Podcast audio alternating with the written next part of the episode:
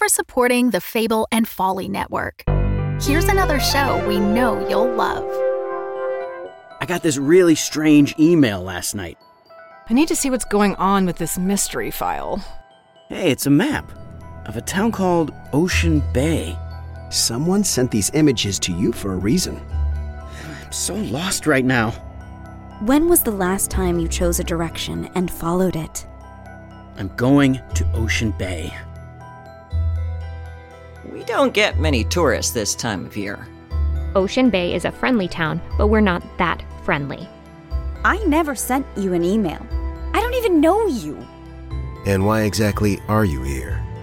The map is the reason we're here. Maps help when you're lost. Do you know what a trap street is? Trap streets aren't real. They don't exist. Don't trust anyone unless they give you a reason to trust them. I, I think he's dead. How could so much damage happen to a human body in such a short period of time? What the hell is going on here? From the creators of Strange Air, this is Trap Street. So maps can have secrets. Yes. Maps can have secrets. Follow and hear new episodes of Trap Street anywhere you listen to podcasts. Looking to get out of the ads and back to the story? Fable and Folly Plus is a new way to support the creators you love. The podcast you're listening to right now and more than 60 others can be heard ad-free for as little as $4 a month by visiting fableandfolly.com slash plus. And now you'll start to see Fable and Folly Network shows are offering bonus content to all existing and new supporters. Find exclusive new episodes from shows like Where the Stars Fell, the Call of Cthulhu Mystery Program, and Civilized. Plus, early access to new episodes of Midnight Burger, all still entirely ad free.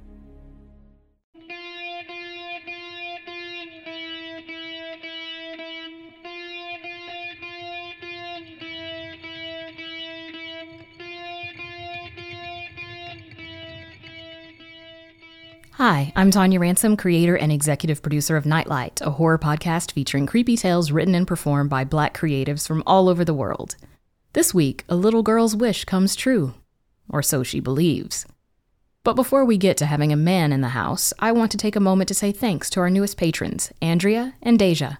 Thanks also to Zanique for making a one time donation via PayPal. Nightlight will be produced year round thanks to the Nightlight Legion, and now we'd love to bring you new episodes every single week. Just go to patreon.com slash nightlightpod to join the Nightlight Legion and get a shout out on the podcast.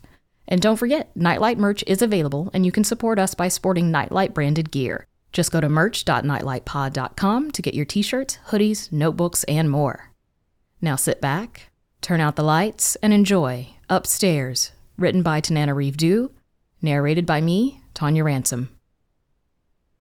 The Fable and Folly Network supports creators of exceptional audio stories, including the one you're listening to right now. If you love our shows, we want to hear from you. Complete our listener survey at fableandfolly.com/survey. This will help us learn more about you, what you like, what you'd like to hear more of, and how we can maintain an inclusive, safe atmosphere. As a thank you for your participation, we have extras and behind the scenes content from your favorite shows. Fans make the network what it is. Thanks for listening, and we can't wait to hear from you. Find our listener survey at fableandfolly.com slash survey today.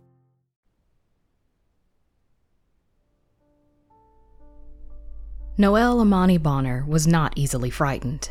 Her fearlessness was part of her family's folklore, the cause of more than one frantic trip to the emergency room. Last summer, at four, she'd knocked out two baby teeth riding on her brother's bicycle handlebars at the instant a fence greeted them at the bottom of the hill on Potter's Road. Noelle had also suffered stitches on her forehead and a tetanus shot, which, all told, were still mild compared to the consequences to her brother, though the crash itself had left him unmarred. Noelle also had an affinity for insects that went counter to all myths about what little girls and boys are made of. With quick, unflinching fingers, Noelle could catch moths, caterpillars, and a spindly legged species of spider as big as her hand that her father called a daddy longlegs. The elegant spiders were her favorite plaything since her father had quashed her sister's claims that they were poisonous. Her big mouthed brother gagged and swatted her away when she dangled a spider in front of him and dared him to touch it. Even as the youngest, a full three years behind Sierra and four years behind Victor, Noelle had no equal in boldness. For all her parents' worry, neither of them took any joy from the thought of trying to teach Noelle fear. They remembered life at five, how much happiness came from small discoveries, and how foreign the concept of danger was, so they weren't in a hurry for their last child to grow up. She was old enough to keep her fingers away from light sockets, and she no longer tried to pour strange powders from the kitchen cabinet into her mouth, so the consensus was to let Noelle be Noelle, which was fine, of course, with Noelle. Noelle's favorite spot in her family's two story wood frame house was the attic. All the other rooms to Noelle were lifeless, but the attic. There were secret lives in the attic, things that scurried and rustled whenever she opened the door. Noelle made it her business to try to discover what those things were, and, in fact, she'd once chased a small black mouse until it vanished behind the box of Christmas tree decorations. A few of her long legged spiders lived in the attic too. In the main part of the house, they would be attacked with a slipper or a newspaper, but no one bothered the spiders in the attic. Noelle saw to this. She wasn't permitted to supervise any other part of the house, even the bedroom she shared with Sierra, but the attic and its inhabitants were hers. The attic was just beyond the whitewashed door at the end of the upstairs hallway, a door that was kept closed but never locked. Victor had accidentally locked himself in the attic when he was six, screaming himself hoarse to be let out, so that was the end of the lock's tenure on the attic door, as well as the end of any inclination of Victor to spend time there. Noelle, on the other hand, could spend hours in the attic. She'd already decided that when she grew up, she was going to live there, and she wouldn't have to come down, even if it was time for dinner or church, and especially not bed. She visited as often as she could. The dull wooden stairs leading to the attic, which were much steeper than the carpeted steps to the first floor, required special attention and a tight grip on the handrail. The light bulb had burned out long ago, so the only light in the attic was natural, from windows facing four directions, Three of the windows were swathed by tree branches, which Noelle liked because it made her feel like she'd been swallowed inside a giant treehouse. And the space! Maybe that was the most important thing of all. The attic was cluttered, yes. In the middle of the floor, there were heaps of camping equipment, most of it still in boxes, and every discarded piece of furniture from the house. But the attic was the only room that wasn't interrupted by walls, stretching endlessly from one end of the house to the other. To Noelle, it was luxurious, mysterious, wonderful. An empire. So, frankly, Noelle was not terribly surprised when she made her way up there one Sunday afternoon and happened to find a man lying asleep under the old dining room table. He was sleeping on a pile of blankets, and she could see newspapers peeking underneath that he'd spread for extra cushioning. The man was snoring very softly, not nearly as loud as her father would, he was growing a beard that wasn't coming in right, so some parts of his face, which was very skinny, almost pointy, still looked pink and bare. The man was sleeping here exactly the way Noelle had imagined she would one day, and she crouched down near the table to get a better look. Her heart flew with excitement. This was her finest discovery in the attic yet. As if he could hear the cries of delight in her mind, the man opened his eyes wide. His eyes were blue, a clear kind of eye Noelle had never seen before. The eyes looking at her did not blink, even once. In a hurry, the man scooted himself from underneath the table so he could sit up straight and give his broad shoulders more room. He was bigger than he'd seemed when he was curled up in a ball. His strange eyes squinted down at her. Hello, Noelle said. Are you the man in the house? The eyes narrowed more, and the man's head angled toward her, the way their neighbor's dog did when Victor opened his mouth wide and made his invisible dog sound, the kind only dogs could hear. Mommy said yesterday she wishes there were a man in the house because a bad thing happened, and I told her to throw a penny in the bird bath and it would come true. Are you the man? Where's your daddy? The man said. His voice was rumbly, like the sound a bicycle makes riding over rocks. He's on a trip for his job. Oh, okay, the man said. He smiled at her for the first time. His teeth weren't white like Noelle's, they were the color of mustard. But then, she remembered, he couldn't brush his teeth up here because there was no sink. What bad thing was your mama talking about? Noelle shrugged. Something in the newspaper, something on the television, something her mother and the next door neighbor, Mrs. Rigby, talked about in the kitchen that morning in their grown up voices the kind Noelle wasn't meant to hear. Besides, her mother's name was Mommy, not Mama. Strangers always got that wrong. I don't know, she said. Did somebody get hurt? The man said. Somebody right here in this neighborhood, about two blocks over? Maybe, Noelle said. And did somebody do bad things to them? Ugly things? I don't know, Noelle said again. Unlike Sierra, who thought she was so mature, Noelle wasn't interested in grown up conversations.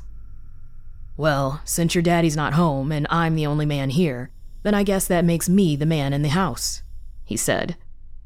He reached into his pocket for a cigarette and lit it with a red Bic lighter. The flame almost jumped up to his nose. No smoking in the house, Noelle said. Ain't in the house. We're in the attic. Besides, the window's open, the man said, pointing over his shoulder. The window was not only open, it was broken, Noelle noticed. The tree branch from outside had stuck its way in and was rubbing against the window frame in a breeze with sad sounding squeaks. There were big pieces of glass on the floorboards. Did you do that? Noelle asked. By accident, I guess I did. I knew this was the house where the wish came from, and I climbed up the tree to get in. But then the window was locked. Hell of a thing. Guess I'll have to fix it when I leave. When are you leaving? The man touched the hair on top of his head, then ran his palm down until it reached his neck, and then his shoulder. He had very long hair, almost like an Indian's, except it was light brown and curly. He blew smoke into the air. When's your daddy coming home? In three days, Noelle said. On Wednesday. That's a long time to be gone. Your daddy always traveling like that, leaving you and your mama with no man in the house? No, he had another job before, she said.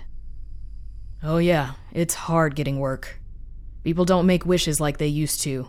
I'm glad your mama did, because here I am, just like that. He winked. That bad thing had to happen first, but that's the way it goes. That's the way it goes, Noelle repeated. She liked the way the man had said that, his voice flying up into sing song. The man looked at Noelle very closely, as though he hadn't really noticed her before. How old are you? he asked. Noelle held up five fingers. Victor told her she was too old to keep doing that, that she should just say it aloud, but she decided to wait until she was six for that. Fingers were easier. You ain't scared of me, huh? The man asked. Noelle shook her head. He grinned. He put his cigarette back in his mouth, and the end of it glowed bright orange. Imagine that, the man said, blowing smoke out of his nose. Noelle wondered if the smoke tickled his nose hairs. Know what? That's the whole difference between devils and angels not being afraid. Did you know that? Noelle shook her head again. What's your name? Noelle Amani Bonner. Noelle? Like Christmas? Noelle nodded. Yep. What's your name? Kris Kringle, the man said. uh huh, Noelle said, giggling. Peter Pan. That's not a name for somebody in real life. Did you forget already? I'm not from real life. Your real name is Peter Pan? No, just Peter, the man said and he reached out his hand for Noelle to shake it, the way grown ups did. Noelle felt his big hand wrap around hers, with his skin that felt rough and scratchy. He held her tight. Pleasure, little lady. Will you stay until my daddy comes back? Peter didn't let go of Noelle's hand, even though he wasn't shaking it up and down anymore. He looked straight into her eyes, and she knew he was about to say something important. I want you to pay real close attention, Noelle, he said. She could smell the smoke on his breath. I'ma stay here as long as I can, but you can't tell anybody, and I mean anybody, I'm up here. If you do, the wish goes away. You won't have a man in the house anymore, and something bad will definitely happen here, too. I've got a very strong feeling about that. Ever get hunches? Noelle shook her head. She didn't.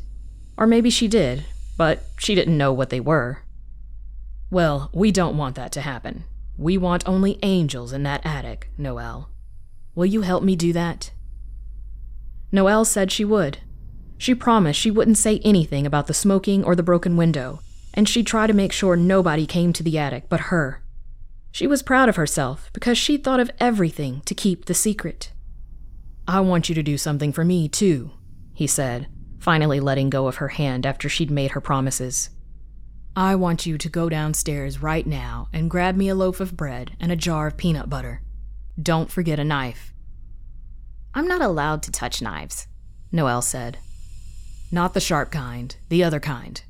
Don't let nobody see you. I want you to go down and do that right now. As you can see, there ain't no food up here. None at all. Noelle didn't have a chance to tell him that she was going to move into this attic when she grew up, and when she did, she would have a refrigerator full of food. She would tell him that later, she decided.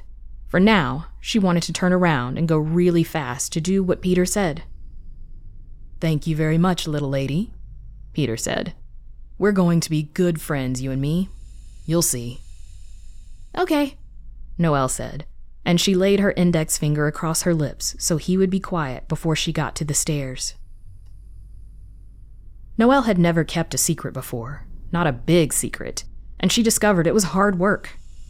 At dinner, sitting at the table with Victor and Sierra and her mother, she couldn't stop thinking about how there was a man in the house right above their heads, eating peanut butter sandwiches, smoking cigarettes, and sleeping under the old dining room table.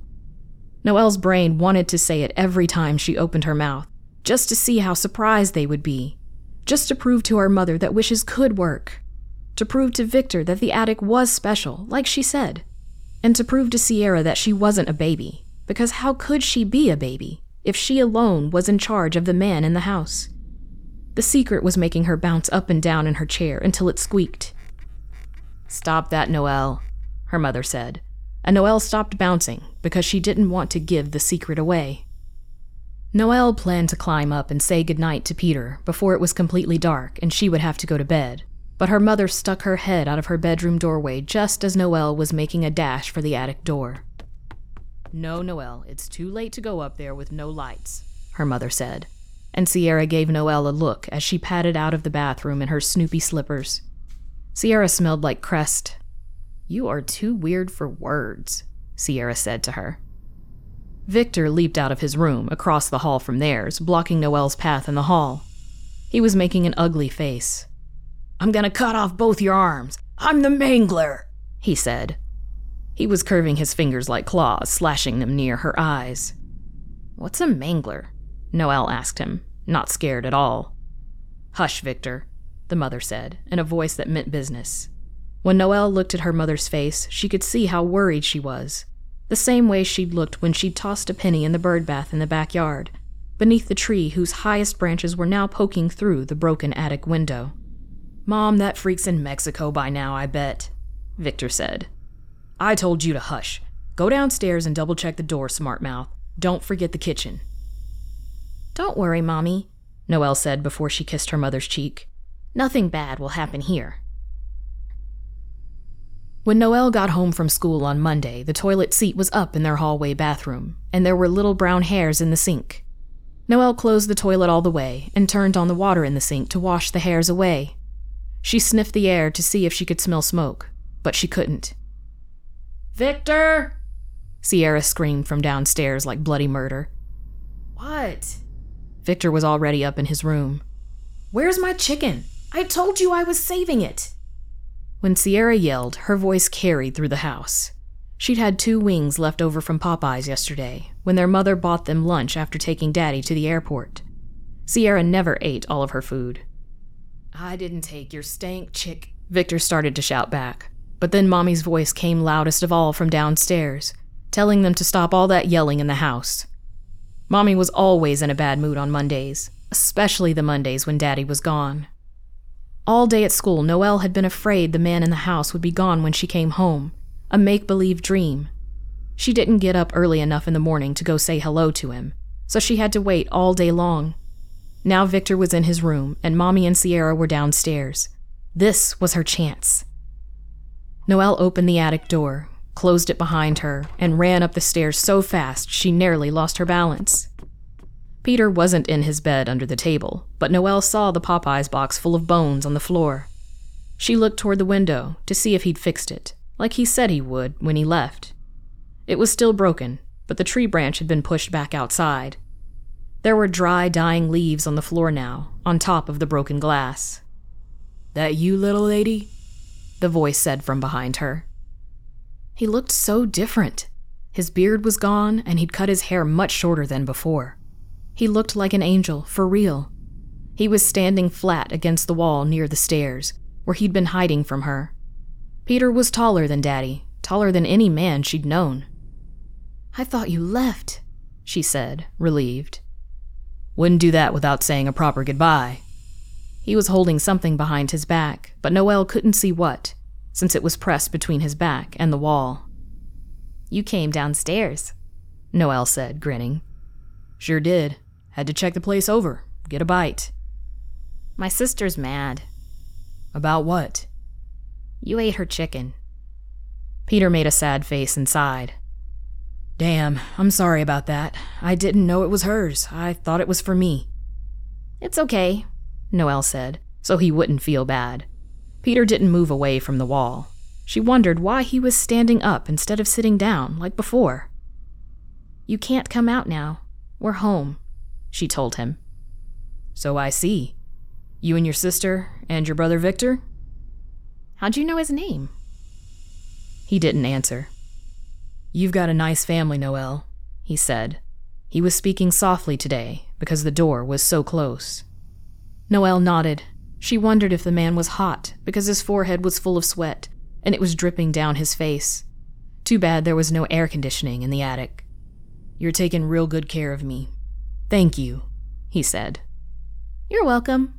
You're a whole lot nicer than the last family I stayed with. Were they mean?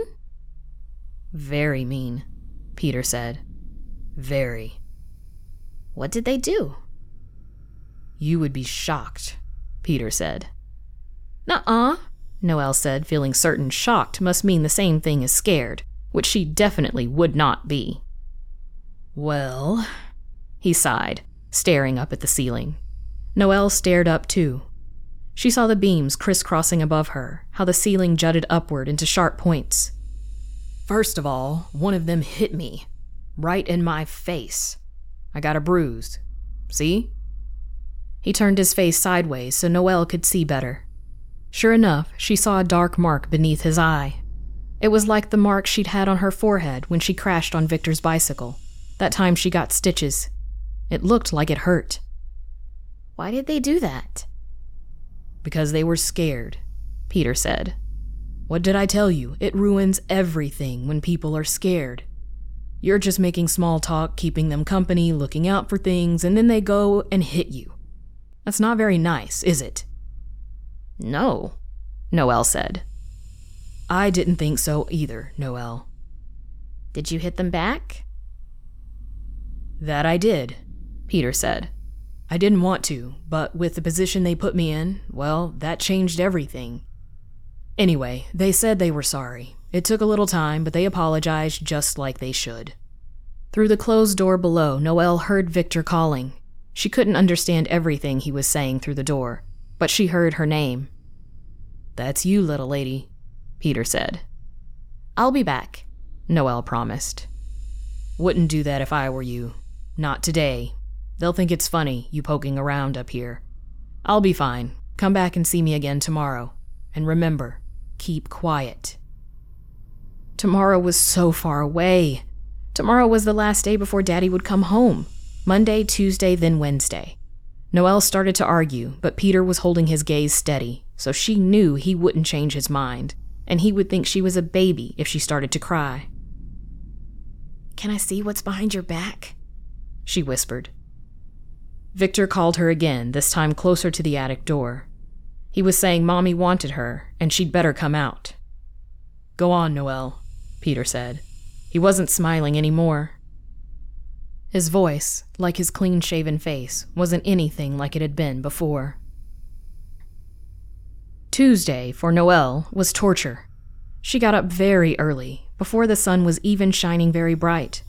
But Mommy was up before her and wanted to braid her hair. That took all of her extra morning time. After school, Mommy took them to the mall because Victor needed a uniform for his band concert. Then they shopped for groceries. Noelle got in trouble for being irritable. She sucked her teeth at her mother at the grocery store. It was almost time for dinner by the time they got home. Where are you going? Mommy said from the kitchen when she saw Noelle climbing upstairs. Not that attic. Come back down here and help Sierra and Victor set the table. Noelle wanted to scream and stamp her feet like she used to when she was younger, but she didn't. Mommy wouldn't like that, and then maybe she wouldn't be able to see Peter at all. Victor, who was watching TV in the family room instead of helping like he was supposed to, flipped from Tom and Jerry to the six o'clock news. The volume was too loud, on Sunday, when a nine year old Magnolia Park boy and his mother were slain, and his father. Mom, Victor isn't setting the table, Sierra complained. Victor? Victor ignored Sierra. They're talking about it, Mom, Victor called into the kitchen. So, you still have to help us, Sierra said. When their mother came out of the kitchen, Noelle couldn't tell from her face whether or not she was mad. She walked straight to the family room and stood beside Victor to stare at the television set. Her pinky was hooked to the side of her mouth. On the screen, between where her mother and Victor stood, Noelle saw part of a cartoon drawing of a man with long hair and a beard. Any information, please contact the police. No, Noelle, Sierra corrected her, tugging a fork out of her hand. Forks go on the other side. You're not paying attention considered mentally disturbed and extremely dangerous. What's mentally disturbed? Noelle asked Sierra. You? Sierra said, probably because she didn't know herself. Mom walked over to the television set and turned it off. She sighed, wiping her hands on the dish towel she was carrying. I'm glad your father's coming back tomorrow, she said. And here we thought moving to Magnolia Park would be safer than the city. Don't worry, Mommy, there's. Noelle began, and she had to stop herself from saying a man in the house because she remembered her promise at the very last second. But Noelle also felt bad because she wondered for the first time if her mother would be mad at her for keeping a secret, especially a secret about someone smoking upstairs, because she had allergies. What if Peter's cigarette smoke got in the air and made her mother's eyes start watering? Noelle hadn't considered that before. Let's just eat. No more talk about the mangler, her mother said. Noelle didn't ask again what a mangler was. Instead, she said, Mommy, can I play in the attic after dinner? Maybe for a little while, sweetheart, before it gets dark. And Noelle was glad, but not as happy as she'd felt yesterday, or even when she'd first come running back into the house full of anticipation to see Peter. She didn't hurry as she ate her food. She wished Wednesday would hurry up and come. I've been waiting for you, little lady, Peter said. He was stretched out across a sleeping bag, his hands folded behind his head. Noelle wondered where he'd found the sleeping bag until she saw the camping boxes thrown to the side, with styrofoam and cardboard in the middle of the floor. It was a mess. She also noticed a box of crackers, two bags of potato chips, and empty cans of tuna on the floor. Peter must have gotten this food from the pantry for himself while they were gone. Noelle was surprised Mommy hadn't noticed. Mommy wouldn't like someone taking all their food. It's almost Wednesday, Noelle said. Absolutely. That's when my daddy comes home and the wish is over. Peter grinned. When he sat up, Noelle noticed he didn't smell very good. Why didn't he take a bath while they were gone, too? She stepped away from him. You took our food, she said. Got hungry, little lady. Hope you don't mind. Was that the same as saying he was sorry? Noelle wasn't sure. And you have to fix the window, she reminded him. This time, Peter laughed. It was a laugh she didn't like, one similar to Victor's laugh when he was making fun of her. In fact, Peter was laughing as though she'd just told him a joke. He stood up, stretching out his long legs and reaching his arms high over his head. He could almost touch the ceiling, he was so tall. Got to fix the window. That's like the other house, the broken window. That's what woke everybody up. It was early, see? I was just stopping in to look things over, get some food. Seems like you can never get enough food, you know? You always need more. but I fixed the window all right, Noelle. Suddenly, Noelle felt something twisting inside her stomach, something that was making all of her skin feel thin and tingly. Right beside the empty tuna fish tin nearest her feet, she saw three spiders. Three. Squashed, all of them. Dead. Their long black legs were crushed and bent. Before she knew it, there were tears in her eyes. What are you looking at, Noelle? Peter asked. Noelle didn't answer him. She couldn't. Her mind was wrapped tight, and she felt as though she wouldn't be able to stand up with her knees straight for one more minute. Ah, Noelle, Peter said softly, bending down to try to see her face better. He shook his head. Noel, Noel. Thought you were going to help keep an angel in the attic. Angels, remember? No devils. I don't like to see you cry like that. Noelle pointed at the floor. What? Tuna fish? He said. You killed the spiders, she said. Her voice was shaking. This man had come in the house and broken the window, and he'd eaten their food without asking first. And then he'd stepped on the spiders, her spiders, and killed them in the attic, where they were allowed to live. Daddy didn't even put bug spray in the attic. This was their place to be safe. You bet I did. Those big, creepy. You shouldn't kill things, Noelle said. You're not supposed to do that. They didn't hurt anybody. She'd never talked to a grown up this way, in this big, bossy voice, but she couldn't help it. Besides, Peter wasn't a regular grown up. He wasn't like any other grown up she knew. Peter's mouth was open, but he wasn't grinning or laughing anymore. He looked down at the spiders, then back up at Noelle. Well, hell, little lady. I thought they were poisonous. You got to kill something first before it kills you, right? Noelle didn't answer Peter. It was too late to explain to him what Daddy had said about these spiders that they were just big and ugly to most people, but they were probably more scared of people than people were of spiders. And three of them were gone now. Noelle wondered if it had hurt when Peter's foot crunched down on them. My daddy will be here tomorrow. He's coming real early. He's taking me to school.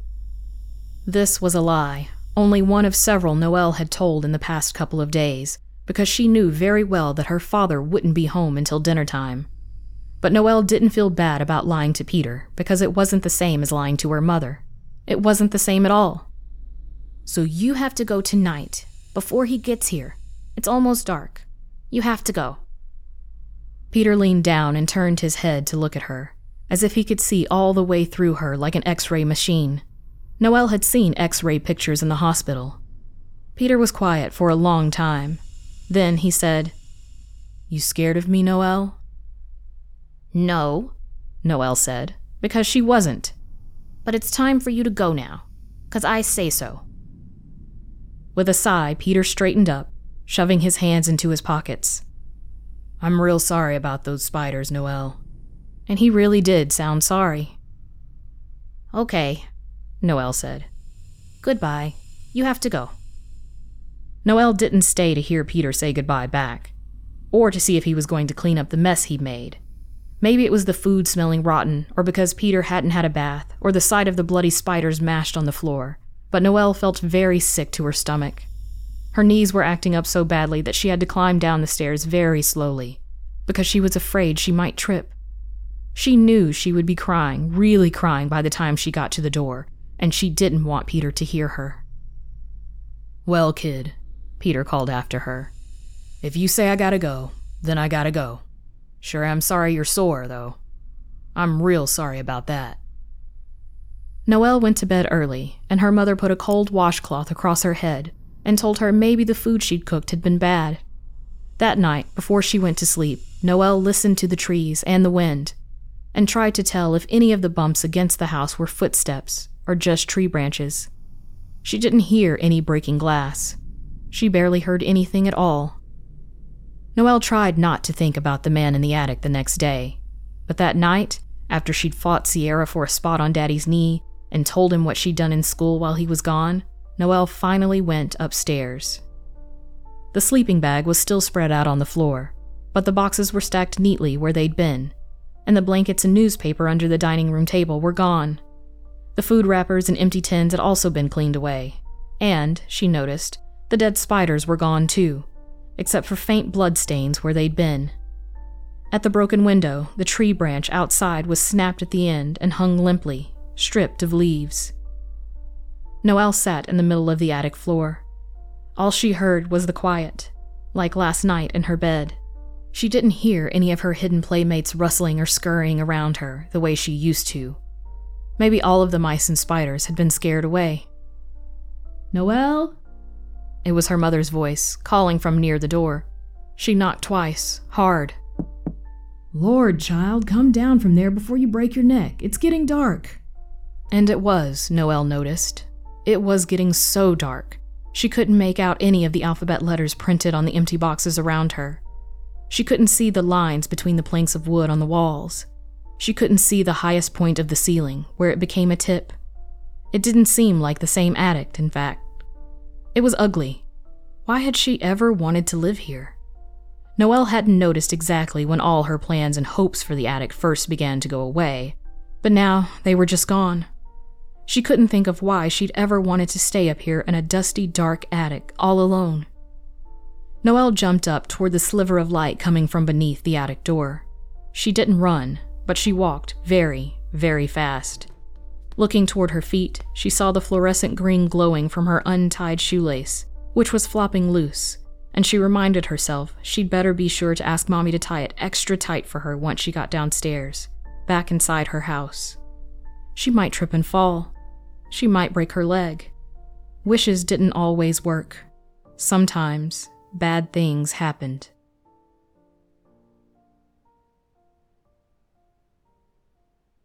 Thanks again to our patrons for supporting this podcast. Because of your support, listeners around the world get creepy tales in their ears every other week. If you want new stories every week, the only way for that to happen is to join the Nightlight Legion by going to patreon.com slash nightlightpod and supporting this podcast. You can also make a one-time donation via PayPal at paypal.me slash nightlightpodcast. If you're unable to support us financially, word of mouth is the next best way to help. Give us a shout out online on Twitter or Instagram at NightlightPod, or like us on Facebook at Nightlight Pod. Reviews are also a huge help, so be sure to leave a few kind words on your podcast platform of choice. Audio production for this episode by Tonia Ransom and Ron Webb. And to thank you for listening until the very end, we have a creepy fact for you. Convicted killer Daniel LaPlante once lived in the walls of the home of one of his intended victims. It all began with him catfishing his intended target, a teenage girl his age named Annie. Despite lying about who he was and what he looked like, Annie still agreed to go on a date with Daniel, and quickly discovered that something was not quite right with him. Annie refused to go out with him again, and Daniel took up residence in the walls of her home, leaving her notes like, Marry me, and I'm in your room. Daniel even went as far as to create tunnels within the walls, adding peepholes in the home's bedrooms to observe its inhabitants. Join us next time for a brand new story, and be sure to leave your nightlight on. You never know what might be watching you in the dark.